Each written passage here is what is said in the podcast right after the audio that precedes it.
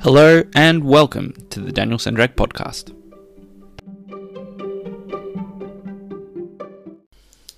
Hi everyone, welcome back. I hope you enjoyed the last episode, which talked about the formula for happiness and your life blueprint. This kind of follows on a little bit from that. So, how do we go about actually designing a blueprint? Um, and for this, I'm turning to a book called Principles by Ray Dalio, a really fantastic book and one I've really thoroughly enjoyed reading. And there's probably uh, two key concepts I want to talk about today. One specific to uh, designing that life, that blueprint, and the other one was just uh, something that I read that really had a profound impact on me. So, the first, when it comes to designing uh, your life, he has this uh, simple formula to look at. So, he says, you know, learn to look at the machine from a higher level. And so, what does he mean by this? He goes, often we get a little bit confused between ourselves being the designer of the machine and being the worker of the machine.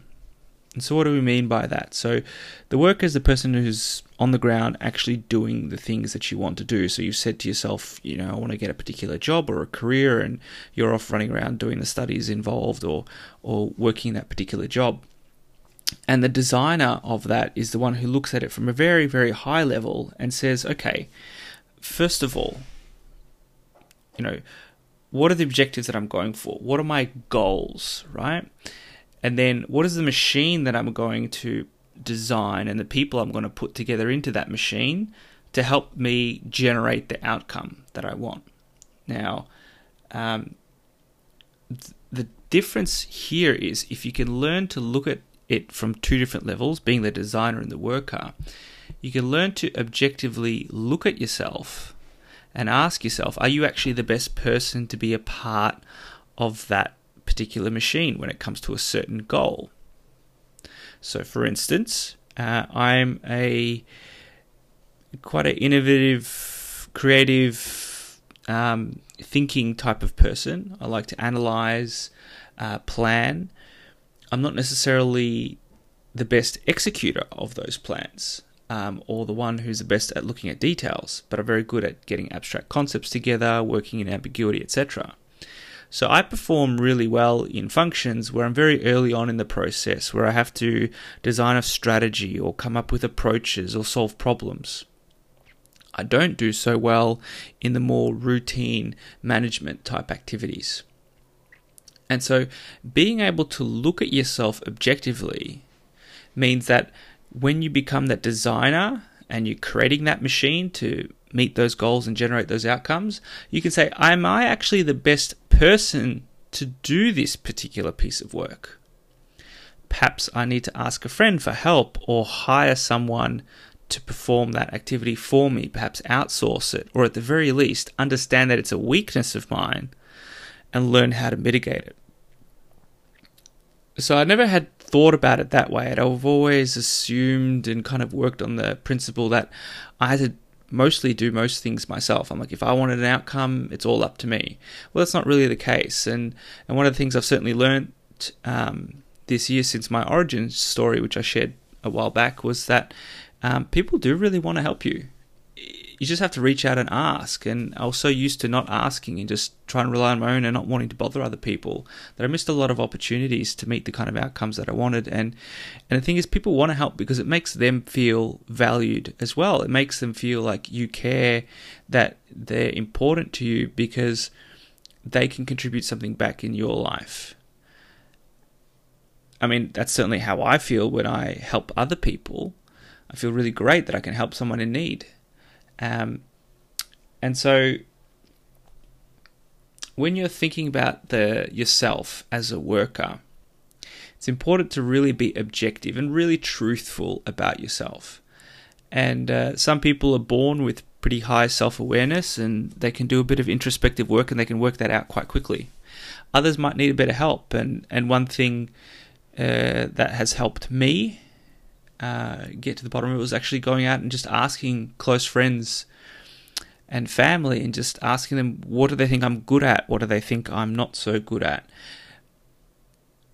then kind of collating all the responses together and working through some common themes. So I just went through that exercise uh, recently, and it's something I've repeated every year for the last couple of years because obviously we change over time.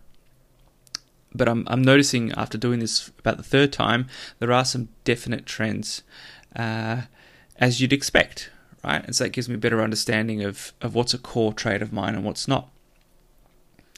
So that was the first uh, concept I wanted to share with you. The next one is not so much about designing your life, but a general approach to life, and it's a really simple one, but it kind of it kind of blew me away to be honest. It um, it just clicked, and and that is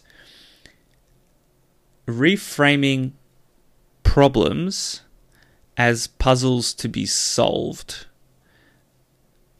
And why is that important? And Ray doesn't mince words, and he and he says it really truthfully, which is life is going to continue to throw problems your way.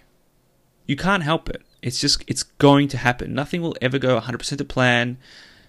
There's always uncertainty. There's always random problems that are come, going to come your way. And so, what's the use of getting frustrated or upset about them? What's the use of getting angry?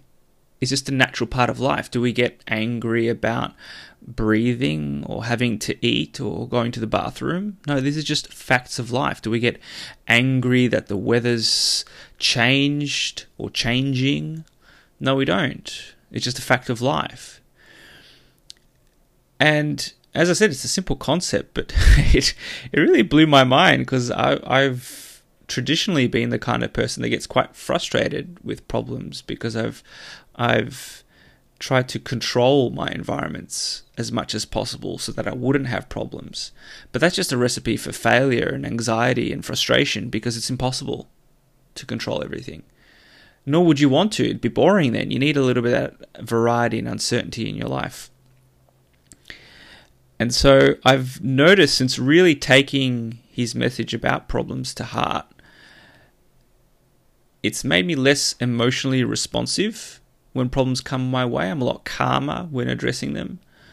Uh, in fact, when they do come along, I go, oh, great, here's a lesson that I'm going to be able to learn from this. Maybe it's a reiteration of my willpower, determination, or discipline. Perhaps it's a new skill I'll have to learn. Maybe it's how to be better or more patient or calmer in a given situation, or how to juggle multiple priorities better. And so I've I found that really powerful, and I hope that helps you as well. I do recommend uh, if you like the sound of these last two sort of topics I've just spoken about, to to check out the book Principles by Ray Dalio. I think it's a fantastic book. He's um, he talks about his own personal principles as well as those that he has for his business. He runs a hedge fund, which I believe is the largest private hedge fund in the world and the fifth largest company in the US something like that. And um, he basically started it from nothing in the ni- late 1970s, and uh, through an act of arrogance and hubris, he made a, a call and prediction that essentially led to the whole business being wiped out and having to start again. And that's really where this uh, problems are a solution. Uh, problems are a puzzle to solve. Sorry, um, came about, as well as his mantra on you know, how do I know I'm right? Always asking ourselves, how do I know I'm right? Which is another great message I've picked up from him. So I hope you enjoyed this podcast and I hope you learned something and this helps you as you put together your blueprint. If you haven't heard the blueprint episode, look up number four. And I look forward to chatting with you again soon. Take care.